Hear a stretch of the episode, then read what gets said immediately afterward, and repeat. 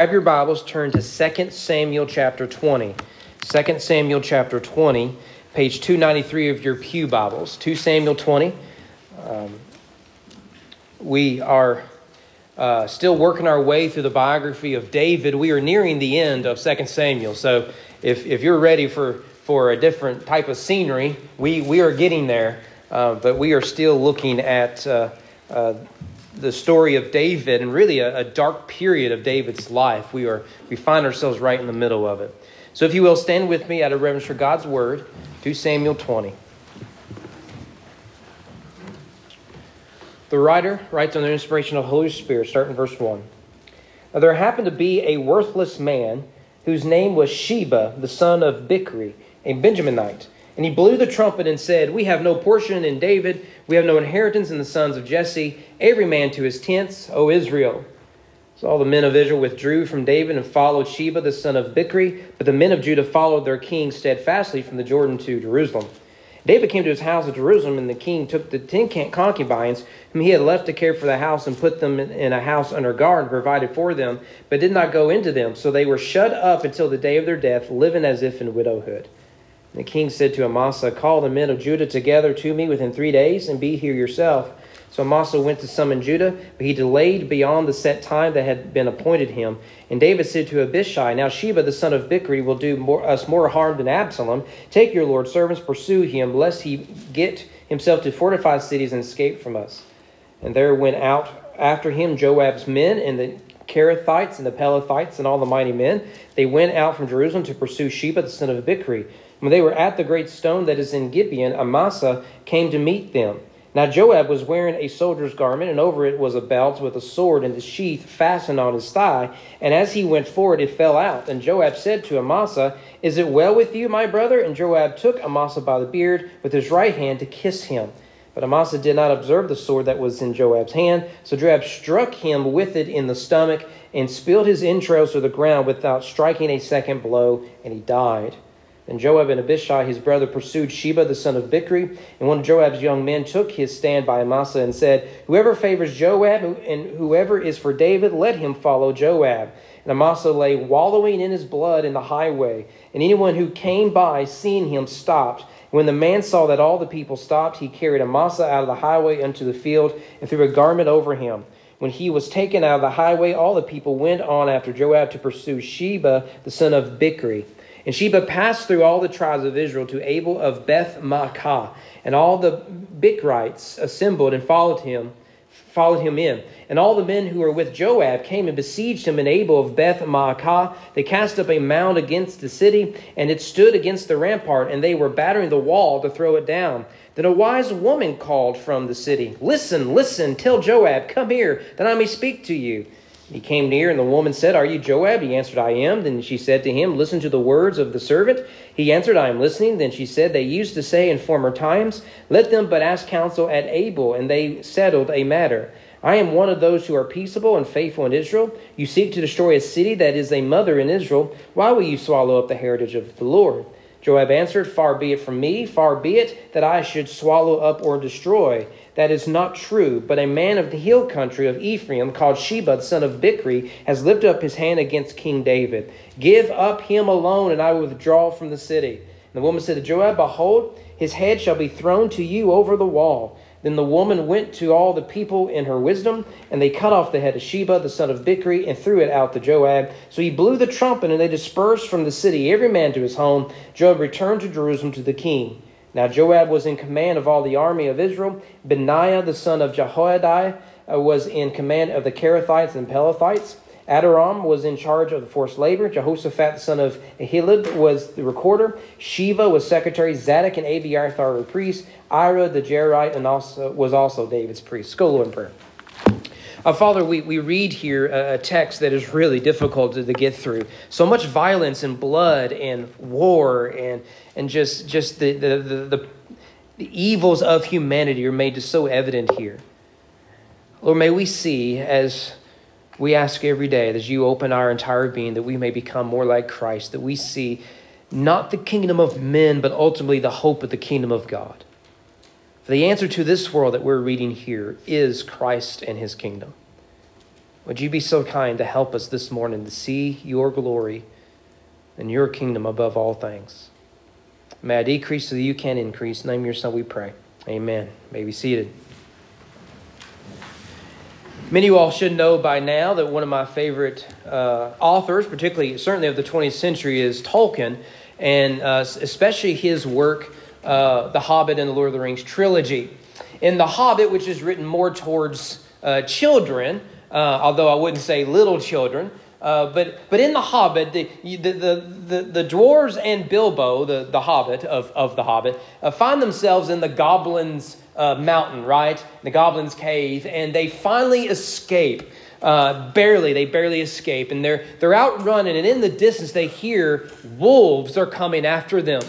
And so, so what, what, what the, what the uh, uh, Bilbo and Gandalf and the dwarves say is, is, is we are going from goblins to wolves.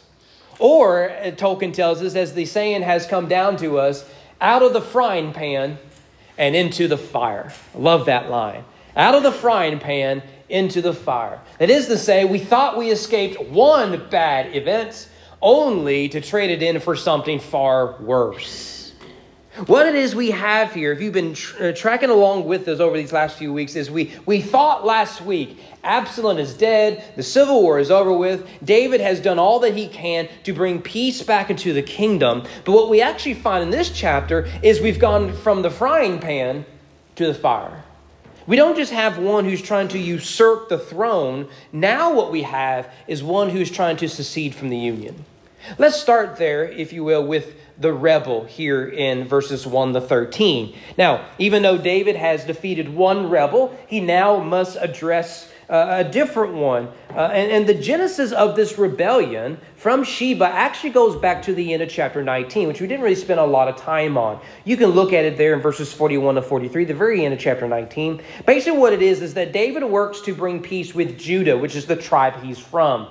And in Israel, what you have already present is a division within Israel a north and a south, right? The north are 10 tribes, and the south are two tribes. And David is from the southern tribe. His predecessor was from the northern tribes. And that is why, when you saw that Absalom took over and David was fleeing Jerusalem, uh, you would find people heaping insults upon him. And they were saying, You, you, you usurped the rightful king, Saul, from his family.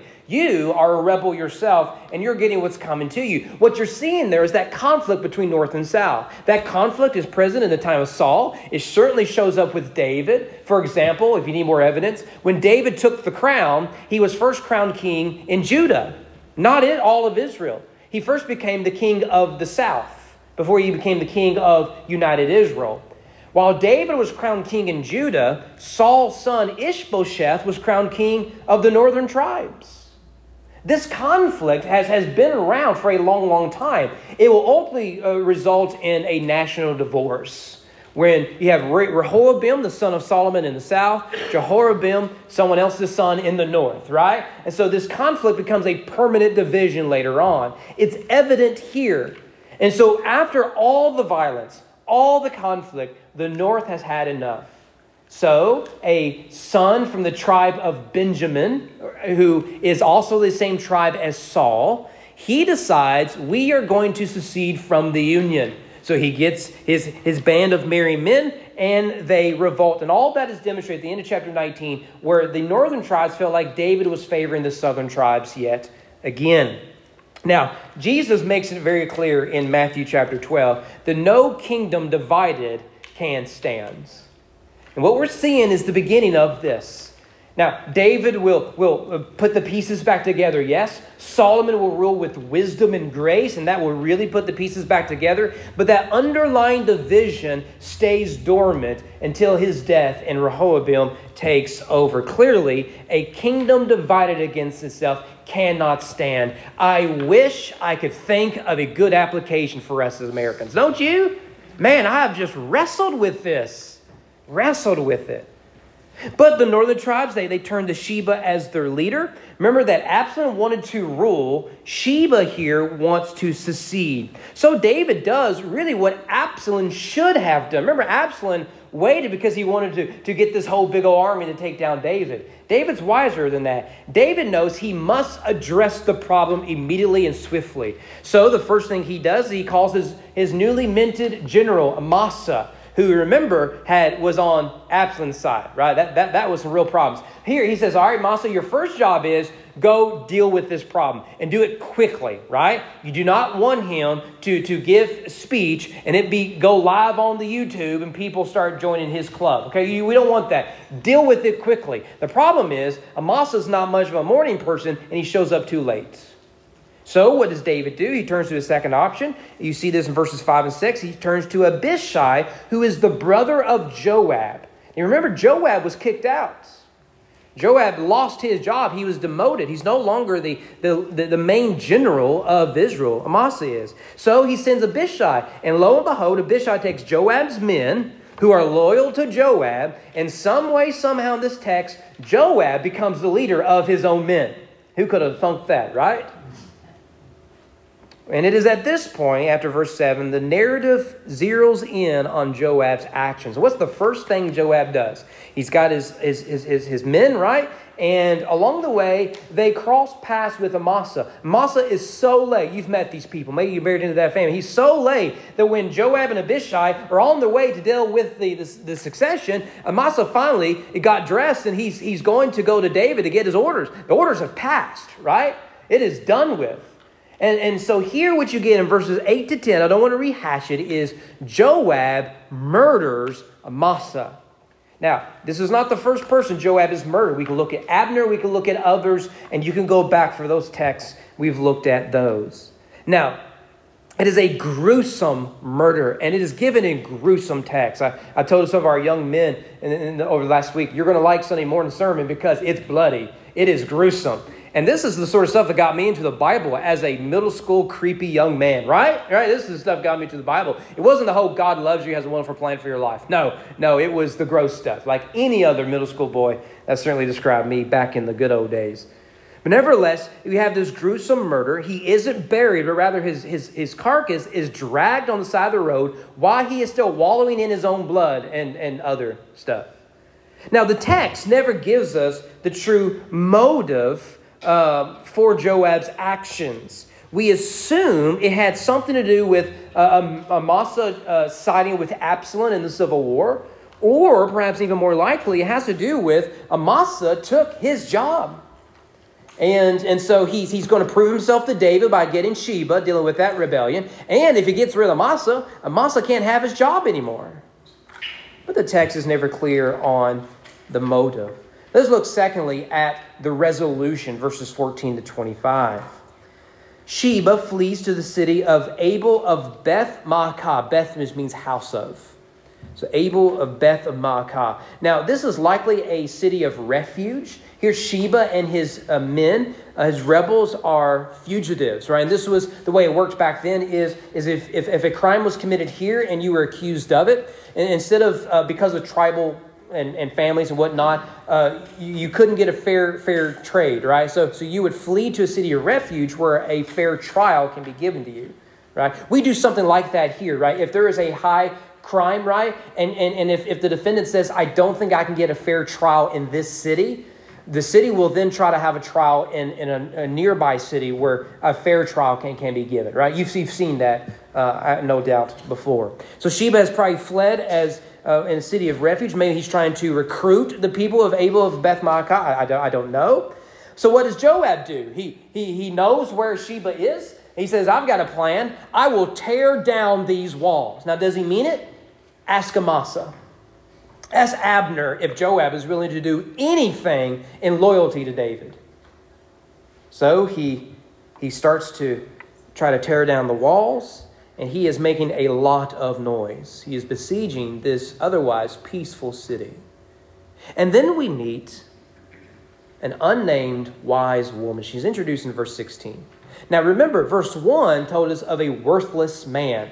The word there for worthless, it really means wicked, a wicked man, a worthless man. And so, so we are to contrast here, right? In the same city, a worthless man, Sheba, who's seceding from the union, and a wise woman. Clearly contrast, not just in gender, but in their, their makeup. One is a fool, one is wise. But not only that, I think we're supposed to contrast this wise woman with Joab. Joab is a fool, isn't he? He's murdering everyone left and right. And he will bulldoze you over at whatever cost to get what it is he wants. He wants to be David's right hand man. He's loyal to David at a fault here. And so he will murder, he will steal, he will kill to get that position. And when he loses it, he wants it back. But their commands are pretty clear. She wants peace. This is a city of peace. We've been known as the city of peace. We don't want to engage in this sort of stuff. Joab just wants Sheba. So this wise woman comes up with a solution. We'll get you Sheba. And so what happens? She manages to get the city to round up Sheba, behead him, and toss his head over the wall. May the Lord's blessing be upon you. Let us pray and be dismissed, right? You know, I'm like, I don't know. I don't know, honey. I didn't come to church for this sort of stuff, right? Every word of Scripture is inspired by God and given for our good instruction. And that's the end of the main action of the story. And there's a number of ways to prove that. For one, notice I showed you the, the, the, the chiasm. So you start with a worthless man, you end with a wise woman. Also, notice that verse 1, there's a trumpet that is blown. At the end of the story, Joab blows a trumpet. So clearly, we are to see chapter 20 as a singular unit. You need to also know that, that, that the way the story of David is told is it starts with his triumphs and then it ends with his tragedies. And so, what you have, if you go back to, I believe it is the end of chapter 8, it concludes with a very similar list with some of the same names as chapter 20 ends, another chiasm. So, it's a way to say what you have here is the, the, the tragedies of David. So, this brings an end to that storyline. Aren't you glad it's finally over with? Finally, all the murder and the mayhem and the gruesome stuff, for the most part, is over with. But, but what do we do with this text? I, I got to be honest with you. I, I started this text and, and I read it and I studied it and I, I laid it all out, the, the exegeted and everything. And then I thought, I have no idea what the point of this passage is. Have you ever read the Bible like that? I have a, I have a, uh, a, a seminary degree, three seminary degrees, right? And I read the Bible, I think, I, I, what does this have to do with a single mom, right? I mean, that's, that's sort of usually the question I ask myself. Can I give you two things to look at here that I think the text wants us to see. The first thing is this we are to see the consequences of sin. The consequences of sin.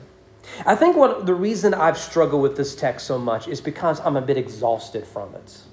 There's a point where I thought, you know, we need to take about six weeks off and just shower the entire time because this is getting ridiculous. How much more violence can we really handle? How much more rebellion? How, how, how many more times can David fail us? This story has just become repetitive, and it's an ugly story. Think of it. Whenever we started the story of David, I bet you thought, yeah, it's going to be good. Goliath's going to get what's coming to him. I love that in Sunday school. He's going to be crowned king, right?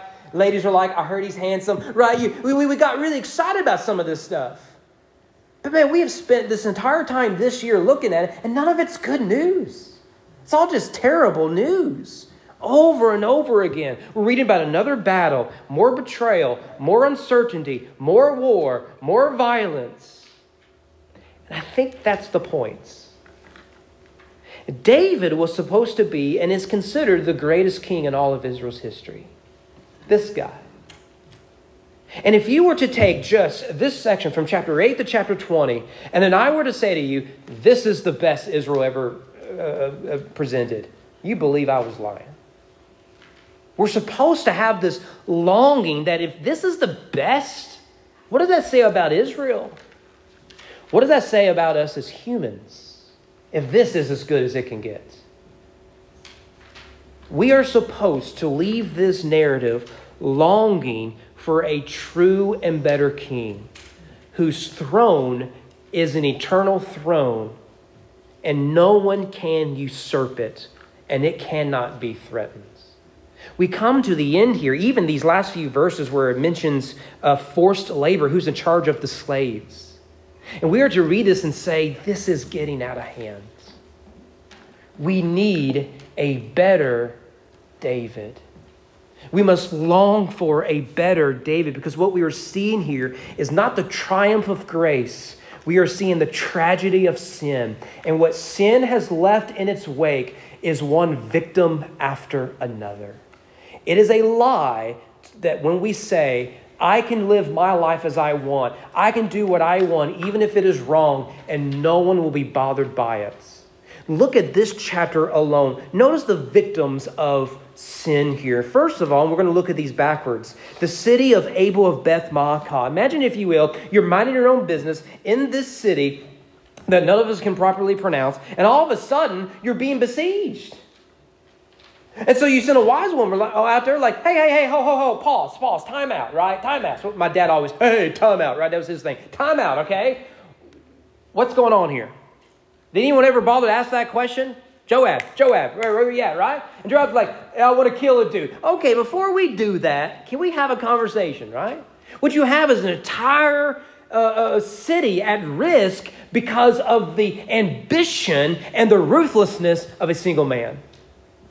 And they become victims of his ruthlessness. And here they are suddenly stuck between two warring factions. I bet you and your family have experienced that. All you want is to love everybody, but this side is mad at that side, and you feel pulled between them. You just say, "How about we just try to try to get along as a family?" You just feel that tension. The city of Abel of Beth Maacah or, or weren't bothering anybody. All of a sudden, they're in the middle of it. Or consider Amasa, the general of Israel's army. Now, he is by no means righteous, but his murder is still an act of injustice. He stood in the way of Joab's ambitions. Notice what happens. He is betrayed, and he is stabbed, and he suffers, and his own men following him drag him to the side and follow his murderer. Whatever you may say about Amasa, he doesn't deserve this. This is an act of injustice. He's a victim of Joab's ambition. Can I show you one more victim of the consequences of sins? You go all the way back up to verse 3. We meet these concubines, and, and they just sort of pop there. They, they serve no purpose in the narrative, they're just there. It's like the, like the writer says, Oh, yeah, you guys remember these women who are the victim not only of David, the fact that David has concubines is a problem, they're victims of Absalom's of drive to prove that he was better than his father, who, who, who went into them eh, publicly and brought shame upon his father. Now that David has returned, David looks at them and thinks they're spoiled, thinks I, I can never have them again. So he sends them off into a nunnery and will have nothing to do with them. And they will spend the rest of their life under guard where they they will die alone, victims of sin. So, whenever we read this text, we think this is just awful. You're, I think you're reading it right. Doesn't it make you want to long for a better king than David? Doesn't it make you want to long for a better kingdom than Israel? Maybe right now, every time you turn on your news, you, you feel uh, that depression coming back, frustration coming back, and, and maybe instead of being angry, you should long for something better. And that leads, secondly, that longing creates the second thing, because that longing is present within this text, and that is the crushing of the serpent's head. Now, I need you to stick with me, okay? So, Get your nap over with. I need you to get with me. Some of y'all go ahead and get your sugar. Stick with me, okay? Got your caffeine, got your coffee? Good. Stick with me. I'm going to blow your mind, but you got to stick with me, okay? What we have here is the biblical writer is, is, is pointing us to the Messiah.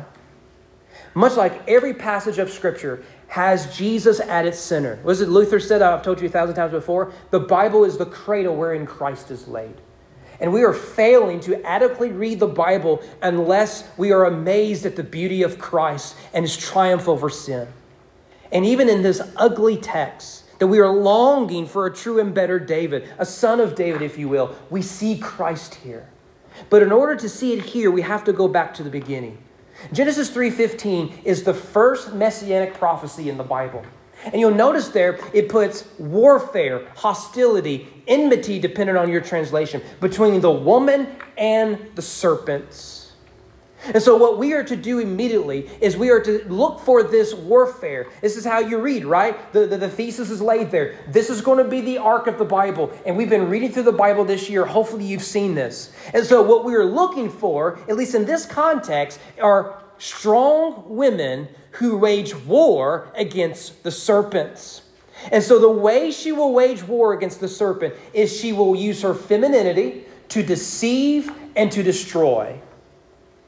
She will use her femininity to deceive and destroy. What you're not going to see is a woman armed with an AR 15 and, and, and, a, and a Rambo bandana around her head saying, Let's go, right? I know it's a shotgun AR 15. I'm, I'm, I'm, work with me here, people.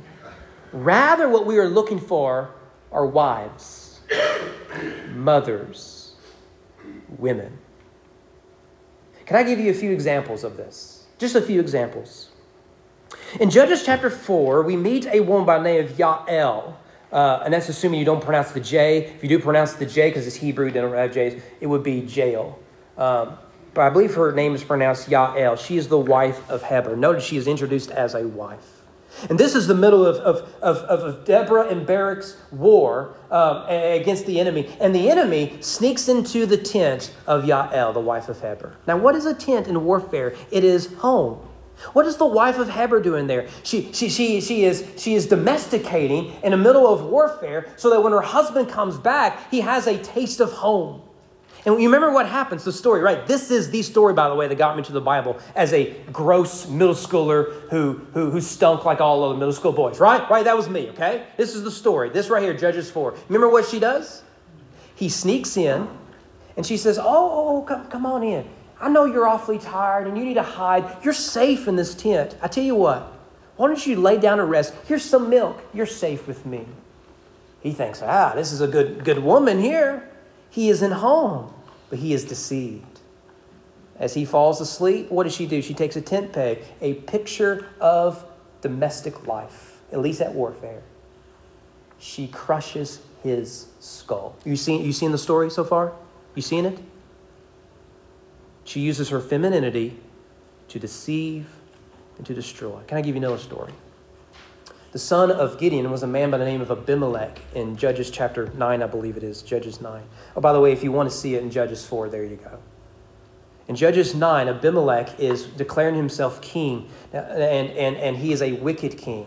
And so there's this great battle going on in Judges 9, and Abimelech gets a little too close to the wall he's trying to destroy. You remember what happens? An unnamed woman takes a millstone. Now, what's a millstone? A millstone is a domestic tool used to crush grain. And somehow she lifts it over the wall and she throws it over and uses it to crush the skull of Abimelech. Now, remember what Abimelech does is he realizes I can't survive this, I'm going to die. He tells his armor bearer, "Kill me so that no one can say I died from the hands of a woman." Bless his heart. Now, the irony there is we all, all, only thing we remember about the story is he died at the hands of a woman. Right? By the way, can I just a little footnote here? This is free, okay? So you're gonna have to really listen to me, all right? It's a footnote. This is exactly, essentially, how Saul dies. Not with a millstone over the head, but he knows he's going to die, and he asks his armor bearer to kill him. The armor bearer refuses. We are to see Abimelech, the evil king, was Saul in the narrative. That's free. You, you, you can do that on your own time. That's free. So Judges 9:53, through the millstone, crushed his skull. Can I give you another one? Esther, the queen of Persia. You remember the story, right? Haman. Haman wanted to destroy the Jews. And what does Esther do? She hosts a banquet. Now, what is a banquet? It's a meal. She prepares a meal for Haman and her husband. Haman is deceived, thinking he's about to be honored, when in reality, he ends up getting hanged. It's the breaking of the neck, the crushing of a skull. And then we meet this woman in 2 Samuel 20. Contrast from the foolish man, the worthless man, the wicked man. Here comes the wise man who she doesn't fight back. She doesn't aim arrows. She speaks she convinces, she holds Joab back the way only a woman like her can. And what happens? The one that wages war against David, his head is crushed. It's vivid imagery in all of these stories, isn't it? It's hard to read in polite company like this, isn't it? But the Bible wants us to see precisely that. This warfare between the woman and the serpent is found throughout the Bible. However, you need to notice here the woman is never triumphant. She gains a temporary victory, yes, she does, but not a permanent one. Go, go back to, to that promise in, in Genesis 3 3:15.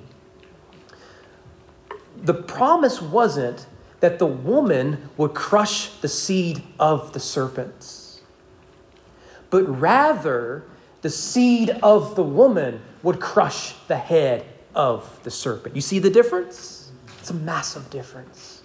We've been looking for strong women who are, who are powerful in their femininity, who wage war against the serpent. But all along the way, what we see is mankind keeps getting worse and things get more complicated. And, and, and, and another woman rises and more men destroy, and the serpent keeps biting, and Israel remains bruised. But what we're longing for isn't the woman to crush the serpent's head before her seed to crush the serpent's head. And how will he do it? He will use deception by which it appears as if his heel has been bruised and he will be bruised. But that bruising is the source of the serpent's crushing.